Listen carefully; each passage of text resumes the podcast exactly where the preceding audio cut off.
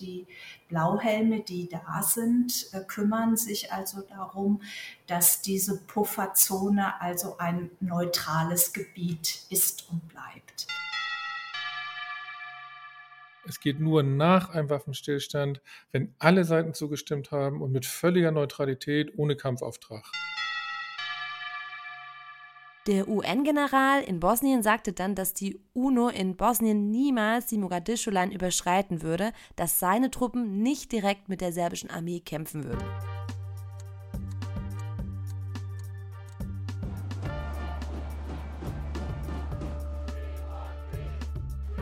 Disarm Friedensgespräche mit Linda Peikert und Jan van Aken.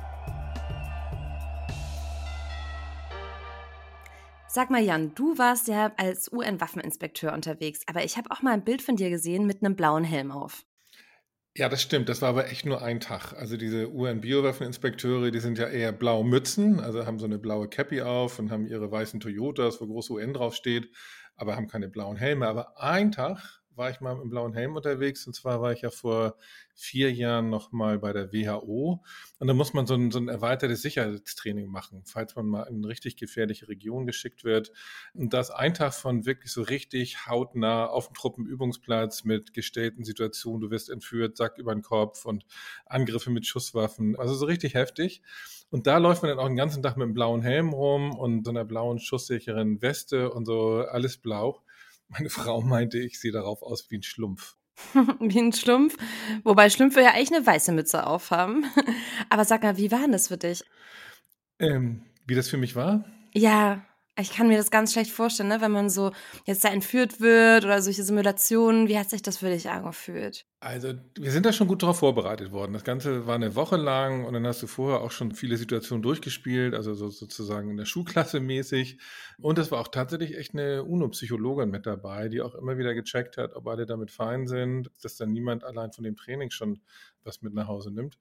Das war aber teilweise echt so realitätsnah, dass das schon heftig war. Also dann fährst du da und hast einen Checkpoint und du rechnest jetzt damit, dass irgendwas passiert und plötzlich wird aus dem Hinterhalt geschossen, die zerren dich hinter einen Stein und sagen, lauf, lauf, lauf und da rennst du wirklich um dein Leben, obwohl du dann fünf Sekunden später schon wieder weißt, es war ja alles nur Platzpatrone und trotzdem war das schon relativ dicht dran. Also ich meine, ich war nie in solchen Situationen. Von daher war das alles ein gutes Training, falls doch mal irgendwas ist. Aber die Wahrscheinlichkeit, dass sowas passiert, ist bei den Sachen, wo ich unterwegs war, fast gleich null.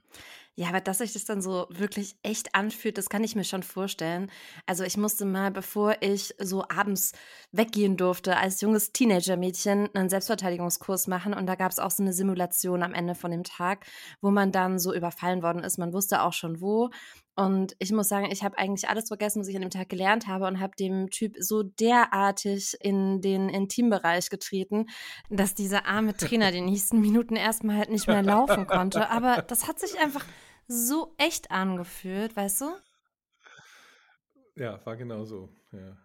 ja, also zum Thema Blauhelme, da sind wir drauf gekommen, als wir im Juli beim Sommerfest von Medico waren in Berlin. Und da wurdest du auf deinen Auftritt im Frühjahr bei Anne Will angesprochen. Und davon habe ich jetzt natürlich auch einen kleinen Ausschnitt dabei. Das war am 5. März bei Anne Will in der ARD. Wir verlinken euch natürlich aber auch in den Show Notes. Hallo und herzlich willkommen bei uns. Guten Abend. Aber was können wir denn jetzt neu denken? Was lernen wir denn aus der Geschichte? Die OSZE hat es nicht geschafft. Also wenn wir sagen, es gibt ich sage jetzt mal UN-Mandatsgebiet, Kontrolle der, der Vereinten Nationen über mehrere Jahre, das muss ja umgesetzt werden. Sollen das denn möglicherweise chinesische Soldaten sein, die das vor Ort umsetzen? Das wäre eine sehr, sehr große Sicherheitsgarantie für die Ukraine, denn Putin wird niemals auf einen chinesischen Soldaten schießen. Niemals.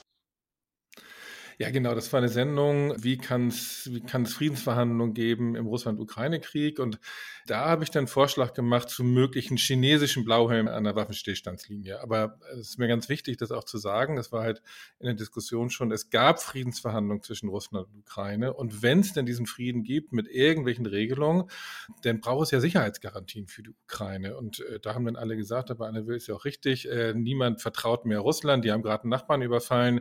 Wie kann es denn da Sicherheitsgarantien geben? Ein Stück Papier kann es ja wohl nicht sein.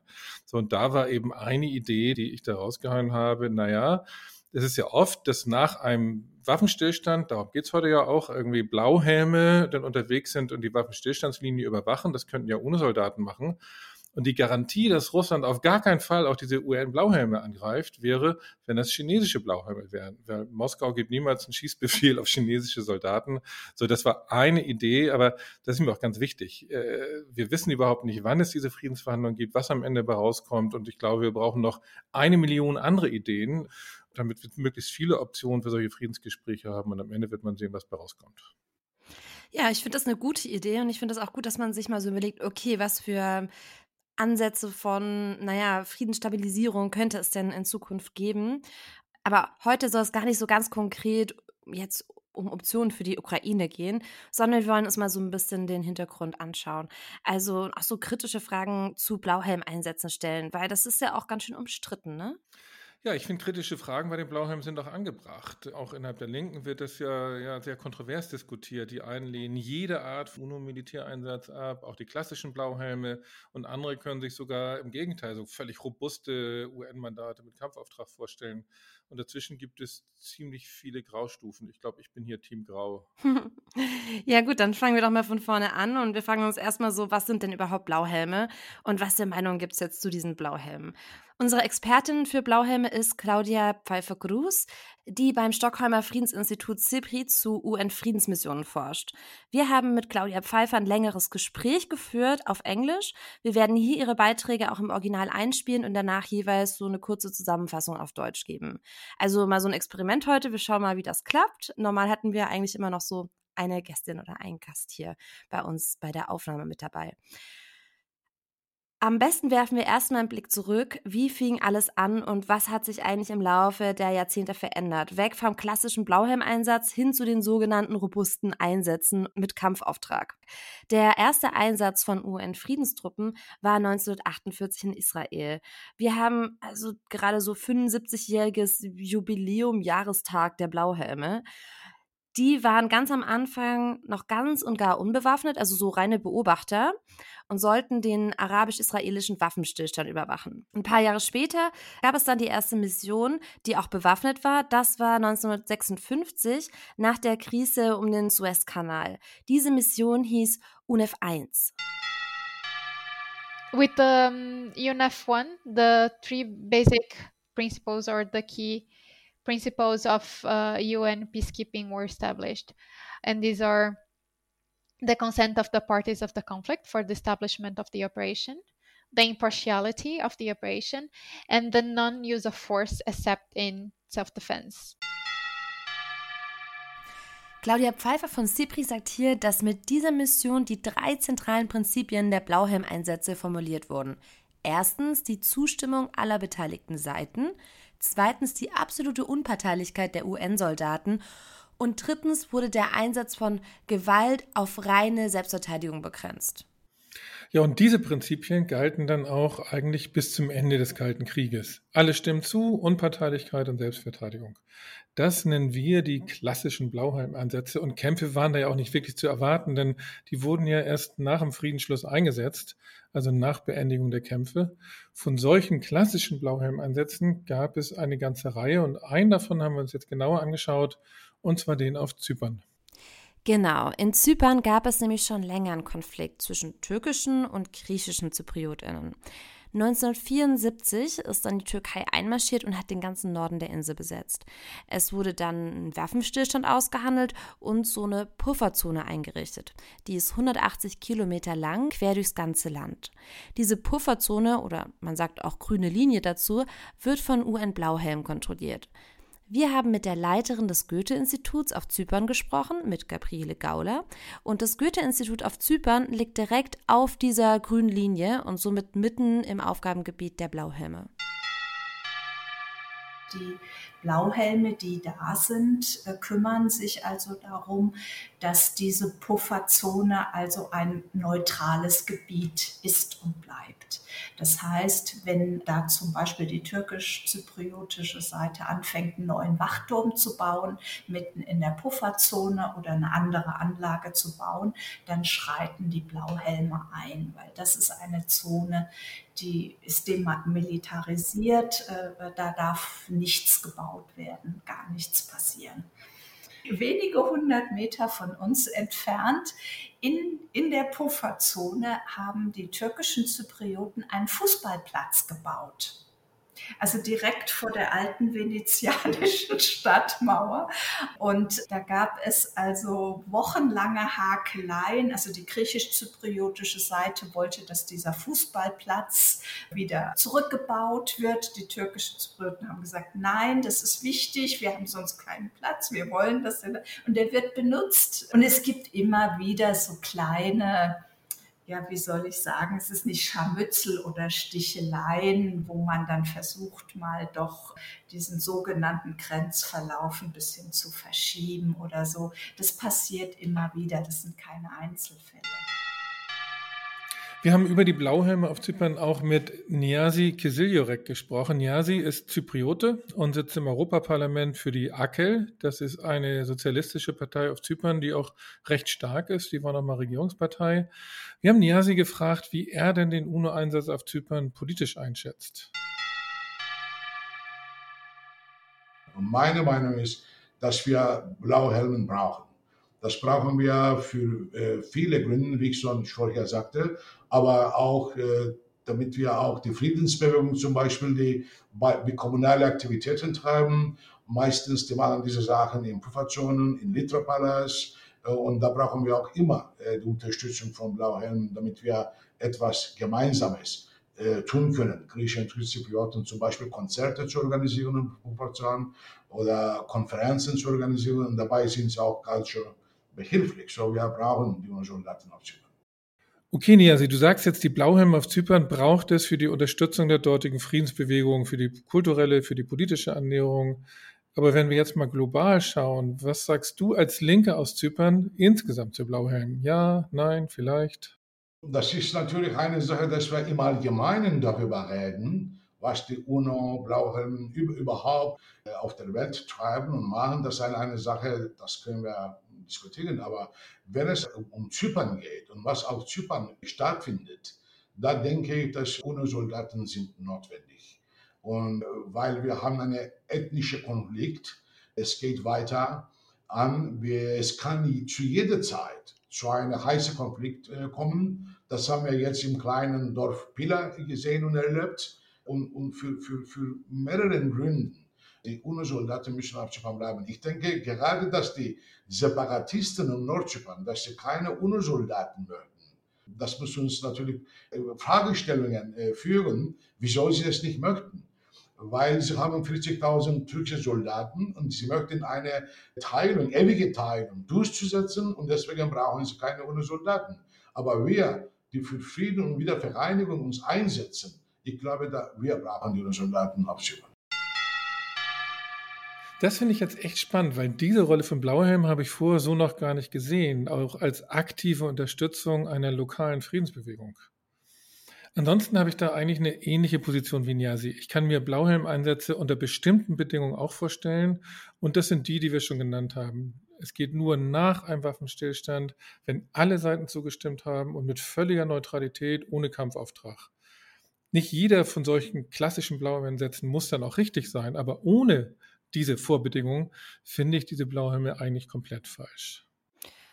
Trotzdem ist es auch immer noch ein Militäreinsatz. Und deshalb gibt es auch die Position zu sagen, nein, wir wollen gar keine Soldatinnen, wir lehnen jede Art von Militäreinsatz der UNO ab.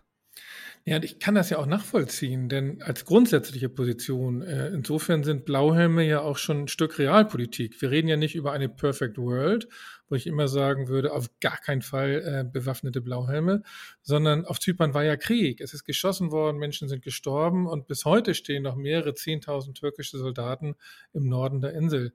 Dann haben sich die beiden Seiten 1974 auf einen Waffenstillstand geeinigt. Aber so ein Waffenstillstand, der kann ja mal schnell gebrochen werden. Und da jetzt eine Pufferzone zu haben, die neutral kontrolliert wird, damit eben die verfeindeten Militärs gar nicht mehr direkt aufeinander treffen können, das hat bestimmt geholfen, Eskalation zu vermeiden. Und in einer solchen Situation, muss ich ehrlich sagen, finde ich von allen schlechten realpolitischen Optionen die UNO-Blauhelme immer noch am besten. Und dann nochmal ein anderer Einwurf, der häufig gemacht wird. Wenn schon blaue Helme, dann sollten sie möglichst von kleineren Staaten kommen und nicht von größeren, mächtigeren Staaten, denn die würden damit dann nur ihre eigenen Interessen verfolgen. Also Blauhelme lieber aus Finnland, Uruguay und der Schweiz, nicht aus Deutschland oder den USA. Ja, ich finde das auch einen spannenden Gedanken. Ich habe das auch lange vertreten. Jetzt habe ich mittlerweile so ein paar Fragen dran und, und bin da noch nicht so ganz entschieden. Denn andersrum gibt es im Moment die Kritik an den mächtigen Staaten im UN-Sicherheitsrat, dass die immer die Entscheidung für Kampfeinsätze treffen, aber niemals ihre eigenen Soldaten dann den Risiken aussetzen. Da müssen dann immer die Blauhelme aus Äthiopien, Bangladesch oder Ruanda hin und das Risiko eingehen. Und äh, die Frage, die man sich ja stellen muss, liegt die Macht da drin, die Soldatinnen zu schicken oder liegt die Macht da drin, die Entscheidung über Blauhelmeinsätze zu fällen? Insofern kann ich was damit anfangen? Muss unbedingt Deutschland als eine der, der, der größeren und mächtigsten Länder der Welt die Blauhelme stellen? Nicht lieber ein kleines Land, das da keine Interessen vertritt, aber noch viel wichtiger wäre, dass das bei der UNO demokratisiert wird und nicht ein paar ganz, ganz mächtige Staaten immer die Entscheidung treffen. Ja, und eins ist doch ganz klar, die Blauhelme lösen keine Probleme, sie helfen, Zeit zu gewinnen, sie können einen heißen Konflikt abkühlen, aber das Problem lösen müssen die Beteiligten selbst und sie müssen es selbst wollen und selbst machen. Also man kann nicht Frieden für andere machen, aber die UNO kann ihnen den Raum und die Zeit dafür verschaffen. Gut, mittlerweile hat sich der Charakter der Blauhelme ja doch so sehr verändert. Mit dem Ende des Kalten Kriegs kamen dann die sogenannten robusten Einsätze in Somalia, in Bosnien, später dann Kongo oder Mali, die bis heute laufen.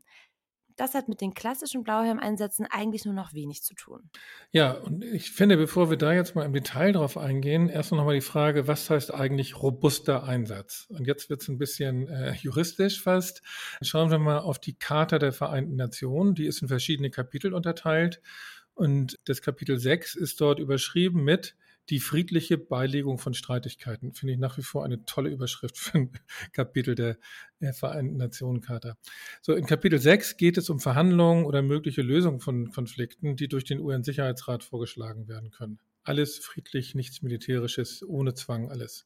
Und dann kommt Kapitel 7 und da geht es um Maßnahmen bei Bedrohung oder Bruch des Friedens. Da steht zwar auch noch Diplomatie drin am Anfang und dann kommen Wirtschaftssanktionen und wenn das alles nichts hilft, dann sieht die UN-Charta in Kapitel 7 auch den Einsatz von Streitkräften vor zur, und das ist jetzt ein Zitat, zur Wahrung oder Wiederherstellung des Weltfriedens also Wiederherstellung des Weltfriedens, darunter wird eben auch der Einsatz von Waffengewalt verstanden. Nicht nur zur Selbstverteidigung, sondern richtig, die UNO ist denn als Armee, als Militär gegen den Aggressor im Krieg. Und das ist dann das sogenannte robuste Mandat, bei dem es einen echten Kampfauftrag gibt und nicht eben nur die Beschränkung auf Selbstverteidigung, wie früher bei den klassischen Blauhelmeinsätzen.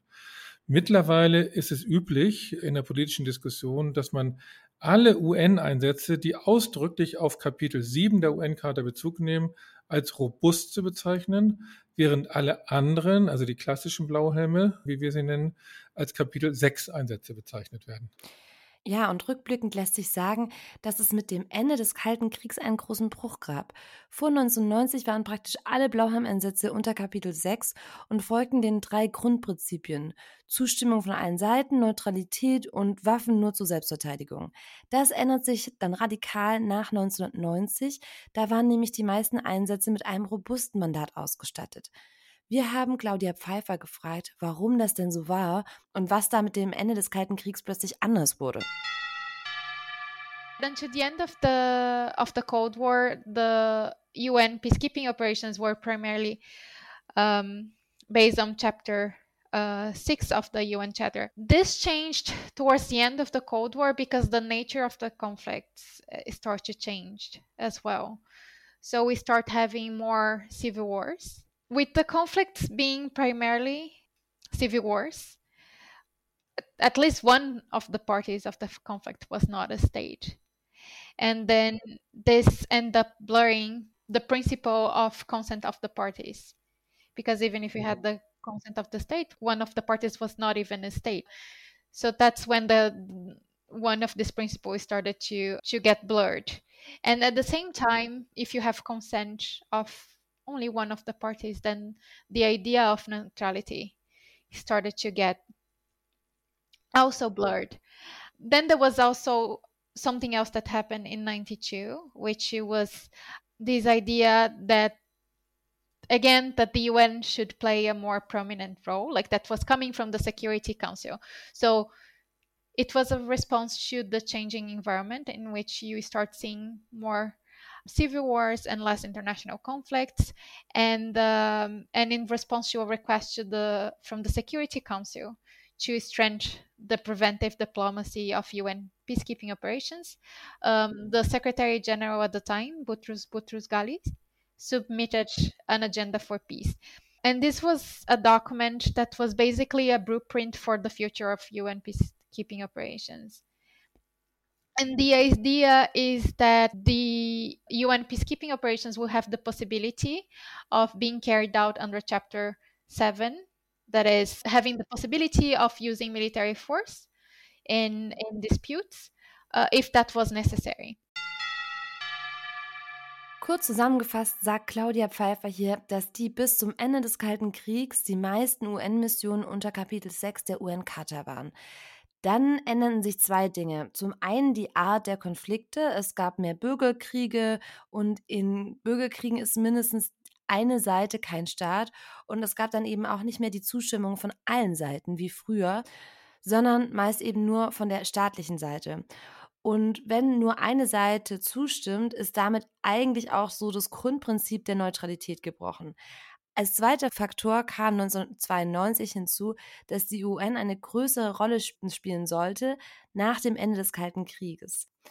Das kam vor allem aus dem Sicherheitsrat und auf dessen Anregung hin legte der damalige UN-Sekretär eine Agenda for Peace vor, in der auch Blauhelm-Einsätze unter Kapitel 7 äh, vorgesehen waren, mit dem Mandat zur Gewaltausübung, wenn es nötig war. Ja, und genauso kam es dann auch. Es gab dann gleich eine ganze Reihe von Einsätzen mit robustem Mandat, Somalia, Ruanda, Bosnien. Und ihr alle kennt diese Namen, weil sie alle in fürchterlichen Katastrophen endeten. Der Völkermord in Ruanda, dann Srebrenica in Bosnien. Es ist eigentlich auch nicht richtig, hier von Peacekeepers zu reden, denn da war kein Frieden, der zu erhalten war. Im Nachhinein ergibt sich eigentlich so das Bild, dass der UN-Sicherheitsrat aus politischen Gründen direkt in Bürgerkriegen eingreifen wollte, militärisch, aber darauf überhaupt nicht richtig vorbereitet war. In Somalia zum Beispiel wurde das Mandat der Blauhelme ständig verändert, sodass sie völlig unvorbereitet mitten in blutige Kämpfe geraten sind. Und diese negative Erfahrung war dann gleich das negative Vorbild für die nächsten Einsätze. Claudia Pfeiffer sprach dabei von der Mogadischu-Line, ein Begriff, den ich vorher eigentlich noch nie gehört hatte, der aber offensichtlich prägend war für die UN-Einsätze der 1990er Jahre.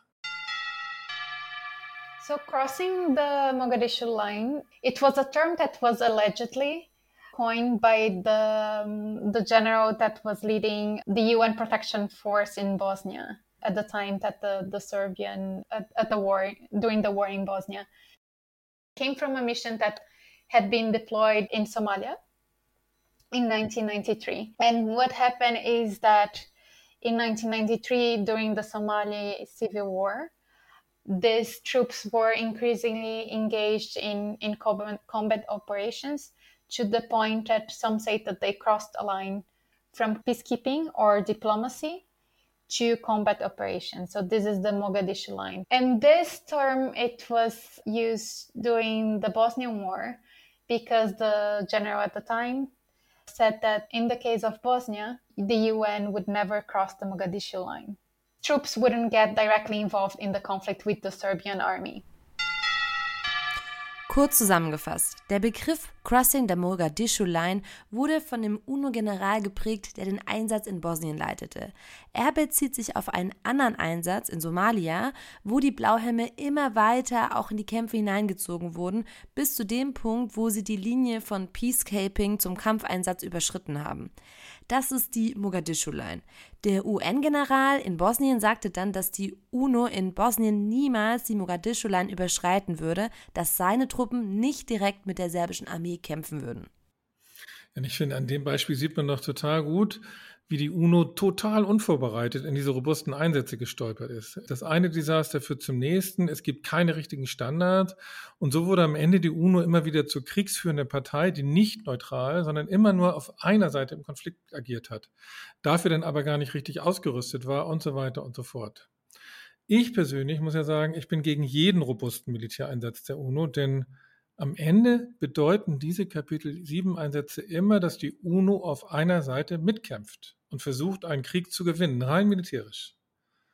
So, und auch wenn diese UN-Mandate immer auch eine diplomatische, eine politische, eine humanitäre Komponente hatten, am Ende ist ein Kapitel 7 Einsatz die Fortführung des Krieges mit militärischen Mitteln, wenn UN-Soldaten ein Kampfmandat haben. Und das finde ich falsch. Ja, Jan, ich verstehe das, aber auf der anderen Seite gibt es auch diese Gräueltaten in Ruanda, Srebrenica und diese ständigen Überfälle im Kongo. Und da kann man doch nicht einfach nur zusehen. Also ich meine, es gibt doch einen Punkt, wo ein schlechter UNO-Einsatz vielleicht besser ist als diese Gräueltaten, oder? Naja, theoretisch ja. Also in der perfekten Welt, da gäbe es die UNO als Weltregierung, die als Weltpolizei dann überall auch die Menschenrechte durchsetzen könnte. Aber im Moment ist es ja nicht so. Im Moment ist ja das Gegenteil. Nicht die UNO, also alle 193 Staaten gemeinsam entscheidet, sondern ein Sicherheitsrat, in dem fünf Staaten ein Vetorecht haben. Die entscheiden über solche UNO-Einsätze. Die können im Sicherheitsrat dann ihre ureigensten Interessen durchsetzen und das tun sie auch. Weißt du, Menschenrechtsverbrechen in Saudi-Arabien ach nö, da gucken wir lieber weg. Die gleichen Menschenrechtsverbrechen in einem anderen Land, äh, das sich vielleicht mal gegen die USA gestellt hat, ups, da müssen wir aber jetzt sofort mit UNO-Soldaten rein. Nee, also ehrlich gesagt, konsequent zu Ende gedacht bedeuten robuste Militäreinsätze erstens eine totale Militarisierung der UNO, denn da reichen eben auch keine 1000 oder 10.000 Soldatinnen. Da müssen sehr viel mehr rein, wenn die UNO selbst Krieg führt und die UNO selbst diesen Krieg gewinnen will. Und zweitens ein mächtiges UNO-Militär, das ausschließlich durch einen völlig undemokratischen Sicherheitsrat kontrolliert wird. Und beides finde ich falsch. Diese totale Militarisierung der UNO und eine undemokratische Kontrolle über so ein, so, ein, so ein Militär der UNO, das können wir beides nicht wollen, finde ich. Und da muss man auch ehrlich sagen, das ist ja kein Zufall, dass es kaum noch neue UN-Einsätze gibt. Ich meine, der letzte wurde vor neun Jahren, 2014, beschlossen. Und mittlerweile sind die robusten Einsätze fast überall auf der Welt in Verruf geraten. Im Kongo oder Mali wird die UNO als rein westliches Instrument gesehen, in, in Mali sogar als rein französisches Instrument. Und deswegen werden sowohl der Einsatz in Mali noch in diesem Jahr beendet, der in Kongo im nächsten Jahr. Das heißt, es wird mittlerweile in der Welt überhaupt nicht mehr als positive Lösung gesehen, diese UNO-Militäreinsätze. Ja, und zu Mali haben wir auch eine Aktivistin gesprochen, Aysata lebt in Mali und arbeitet dort in einer NGO. In Mali ist seit 2013 die MINUSMA unterwegs, die UN-Stabilisierungsmission für Mali. Mit rund 13.000 SoldatInnen ist es eine der größten UN-Missionen und auch eine der blutigsten. Mehr als 300 MINUSMA-Angehörige sind in den letzten zehn Jahren getötet worden. Auch die Bundeswehr ist mit bis zu 1.400 SoldatInnen an dem Einsatz beteiligt. Noch läuft die MINUSMA, aber in diesem Sommer hatte die Militärregierung in Mali den Abzug aller UN-Truppen gefordert. Daraufhin beschloss der UN-Sicherheitsrat im Juli diesen Jahres das Ende der Mission bis zum Jahresende. Wir haben Aissa zur Stimmung in Mali gefragt und wie sie die UN-Blauhelme sieht.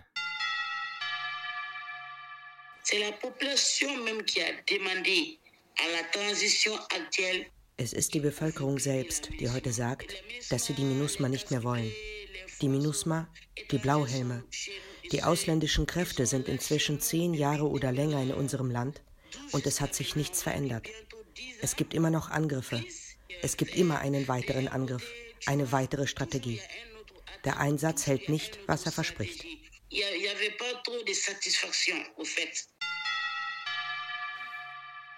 Ja, das ist echt genau das, was wir aus vielen Ländern hören, wo die UNO-Truppen im Einsatz sind. Und diese Ablehnung, die hat natürlich ganz viele Gründe. Zum einen ist das da diese ganz offensichtliche Parteilichkeit der Einsätze. Die kämpfen ja meist in einer Seite im Bürgerkrieg und versuchen ihn gegen eine andere Seite zu gewinnen.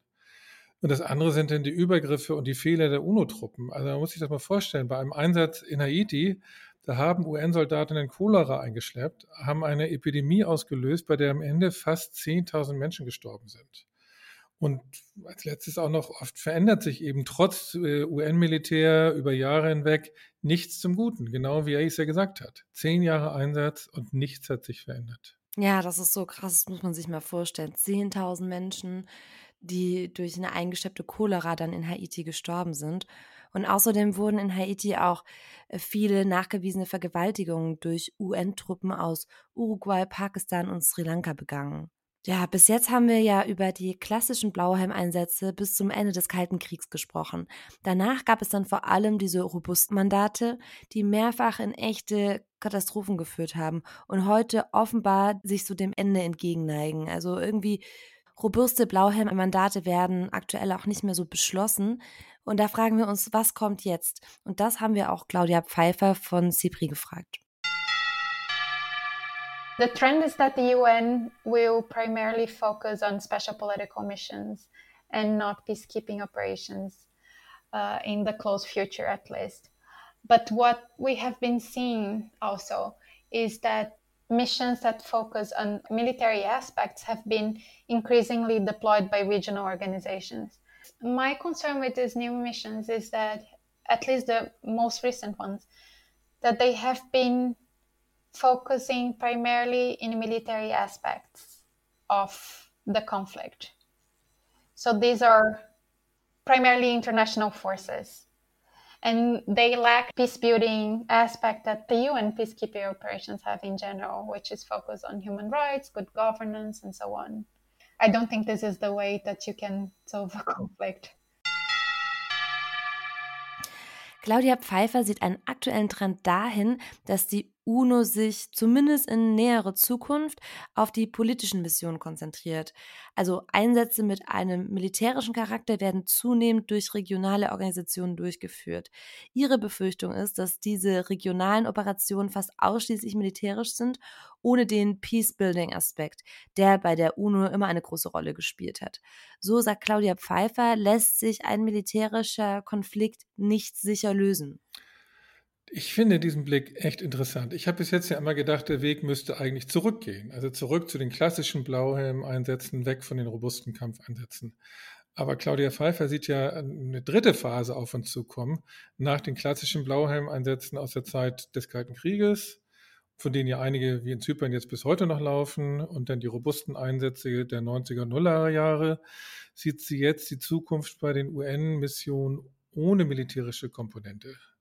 Ähm, das ist spannend. Das ist eigentlich nichts ganz Neues. Auch diese, diese Militärmissionen heute haben ja immer auch eine politische Komponente. Das heißt, die UNO nimmt dann zivile Verwaltungsaufgaben, sie unterstützt rückkehrende Geflüchtete, die hilft bei, bei humanitären Einsätzen und achtet auch auf Einhaltung der Menschenrechte.